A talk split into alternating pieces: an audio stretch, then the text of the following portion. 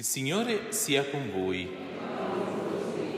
Dal Vangelo secondo Marco. In quel tempo, apparendo agli undici, Gesù disse loro, andate in tutto il mondo e proclamate il Vangelo a ogni creatura. Chi crederà e sarà battezzato sarà salvato, ma chi non crederà sarà condannato. Questi saranno i segni che accompagneranno quelli che credono. Nel mio nome scacceranno demoni, parleranno lingue nuove, prenderanno in mano serpenti e se berranno qualche veleno non recherà loro danno. Imporranno le mani ai malati e questi guariranno. Il Signore Gesù, dopo aver parlato con loro, fu elevato in cielo e sedette alla destra di Dio.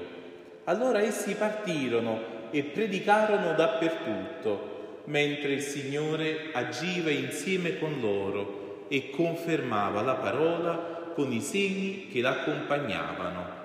Parola del Signore.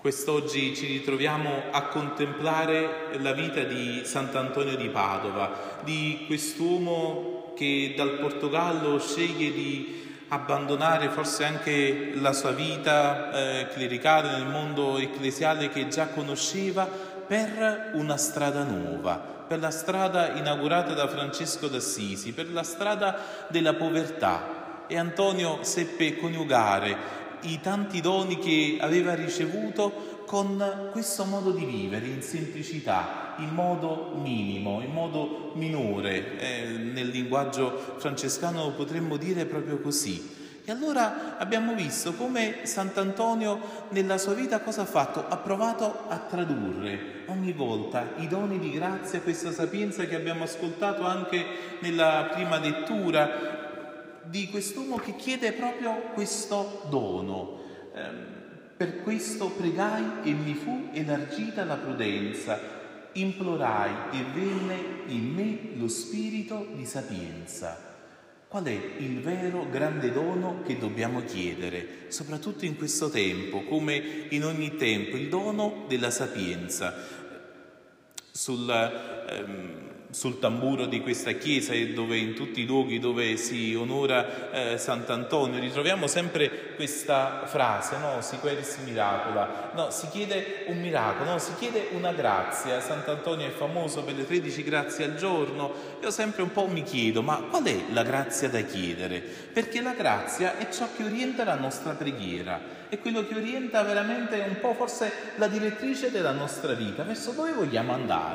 E tante volte noi ci ritroviamo a chiedere, come forse anche probabilmente giusto in nostra natura, anche tante cose concrete, tante cose piccole. Ma il Signore, no, come con Sant'Antonio nel suo dare anche tante grazie al giorno, mai si misura no? nelle piccole cose. Il Signore nella sua grazia mai si trattiene, è sempre abbondante, è sempre eccedente, sempre ci dona molto di più di ciò che chiediamo. No, forse noi potremmo fermarci nel chiedere cose piccole, quando invece il Signore ci chiede di alzare l'asticella invece delle nostre richieste, il nostro desiderio di bene, chiedere la sapienza, cioè chiedere il saper vivere ogni istante della nostra vita.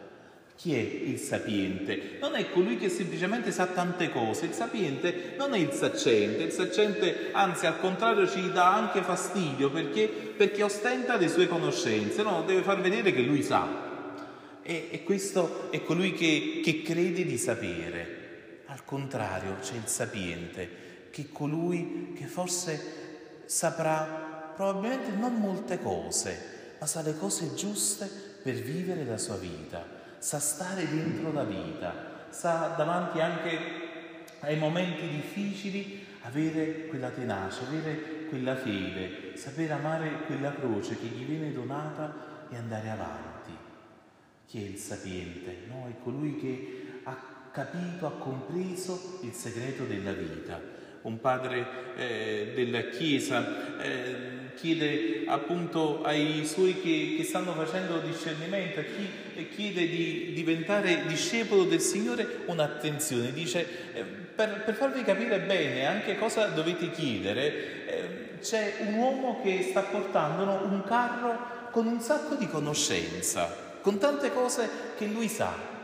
Dice c'è un carro che è condotto dalla superbia e questo carro pur pieno di tante cose da sapere, pur pieno di tante cose belle e buone, condotte dalla superbia, va a finire nel baratro. Al contrario, c'è un altro carro, lo stesso carro, pieno di tante cose belle e buone, ma condotto, ma portato dall'umiltà, questo va al cielo, questo va al paradiso, questo va alla pienezza. E allora mi posso chiedere, no, le cose che il Signore mi ha donato, chi le sto facendo, come le sto facendo gestire, muovere, dalla superbia o dall'umiltà, dalla superbia o dalla sapienza.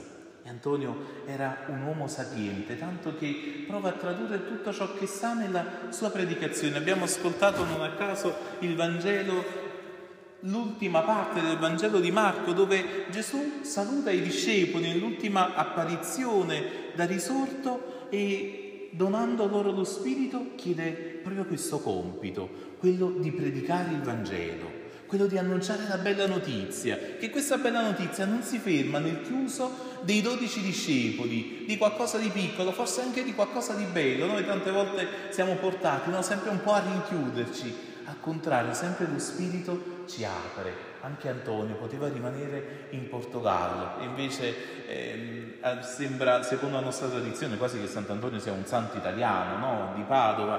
Invece scoprire come quest'uomo è stato mosso, è stato mosso dallo Spirito per andare altrove rispetto, al, rispetto alla sua nazione di origine. Viene in Italia, no? predica il Vangelo e in un suo testo eh, tante volte ricordato, Antonio quasi si chiede ma perché questa predicazione del Vangelo, forse è una domanda anche tanto attuale, stenta? Perché tanti forse potrebbero anche non credere, perché no, diciamo tante parole, soprattutto da quest'altra parte no, de- della Chiesa, eppure le persone non cambiano, le cose non cambiano. Perché? Eh, forse facciamo anche tante manifestazioni no, di fede, eh, ci diciamo tanto appartenenti, forse facciamo anche tante devozioni, ma alla fine la nostra vita non evangelizza. Perché non c'è qualcuno che dice, mamma mia, ma quanto è bella la tua vita? Guarda, c'è, c'è un segreto nella tua vita che ancora non ho capito, ma me lo fai conoscere, me lo fai capire. E dice Sant'Antonio, dobbiamo imparare a, a mettere da parte le parole per scegliere al contrario di sostituire le parole con i fatti, le parole, la predicazione spicciola, il dire tante cose invece con i fatti, con la vita del Vangelo. Sant'Antonio ci aiuta proprio a fare questo. E forse imparato proprio eh, da San Francesco, San Francesco che chiedeva che questo Vangelo, che il Vangelo fosse predicato sine glossa, senza commento, ma proprio nella sua verità. E noi siamo tanto grati a San Francesco, a Sant'Antonio, proprio per averci mostrato questa strada, la strada della vita del Vangelo, di far diventare la parola veramente il canovaccio della nostra vita. E allora non a caso no, San Paolo, eh, parlando alla comunità di Efeso, ci ha detto che c'è una diversità di carismi, c'è una diversità di compiti, di cose belle che ciascuno può realizzare, perché a ciascuno viene data la propria grazia, a ciascuno viene dato un compito, un dono. E allora chiederci a questo dono, no? come lo possiamo vivere, come lo possiamo eh, mettere nella sua luce, nella sua grazia. Oh, Sant'Antonio non ci aiuti soprattutto in, in questa vita, nella nostra vita concreta. I discepoli sono confermati dai segni che l'accompagnavano. Eh, ci dice il Vangelo di Marco che non solo questi discepoli stanno andando lì a predicare, no, a fare cose, ma al contrario, no, ci sono questi segni nel mio nome, dice Gesù, scacceranno demoni, parleranno lingue nuove, prenderanno in mano serpenti, non sarà recato loro danno, imporranno le mani sui malati e questi guariranno. C'è una concretezza. Quanto è bello poter sondare la nostra vita, il termometro della nostra fede, non tanto sulle parole, ma sulla vita, sui segni. Quale segno sto testimoniando con la mia vita? Di Sant'Antonio sono eh, noti no, tanti miracoli, eh, tanto che addirittura no, si racconta che a un certo punto eh, la, la, gente sembrava quasi no, non essere più interessata alla predicazione di Antonio, tanto che addirittura furono i pesci no, a uscire dal mare per ascoltare la parola di Sant'Antonio, no? questo miracolo no? della predicazione ai pesci può essere qualcosa di idiomatico per dire ma su quale parola sono sintonizzato, quale parola voglio ascoltare, perché c'è una parola di bene, di benedizione che mi ha annunciata, forse la posso rifiutare, anche se sto in questa chiesa, anche se la sto ascoltando, anche se credo da tanto tempo, però poi alla fine dei conti non sto in quella parola, me la faccio scivolare addosso. È interessante che questi pesci escono dal mare per ascoltare la parola. Forse anche noi tante volte siamo chiamati a uscire da questo mare, a uscire dall'acqua della tranquillità, no? del se è sempre fatto così, delle cose che devono andare così come già noi pensiamo e crediamo, secondo i nostri schemi. E il pesce, cosa strana, esce dal mare, cioè esce dal suo contesto vitale, lì dove sta bene, lì dove può stare tranquillo. Lo sappiamo, il pesce fuori d'acqua muore perché non trova no, lo stesso ossigeno. E così anche per noi. Siamo chiamati a una vita nuova, siamo chiamati a, vivere sempre questo movimento, no?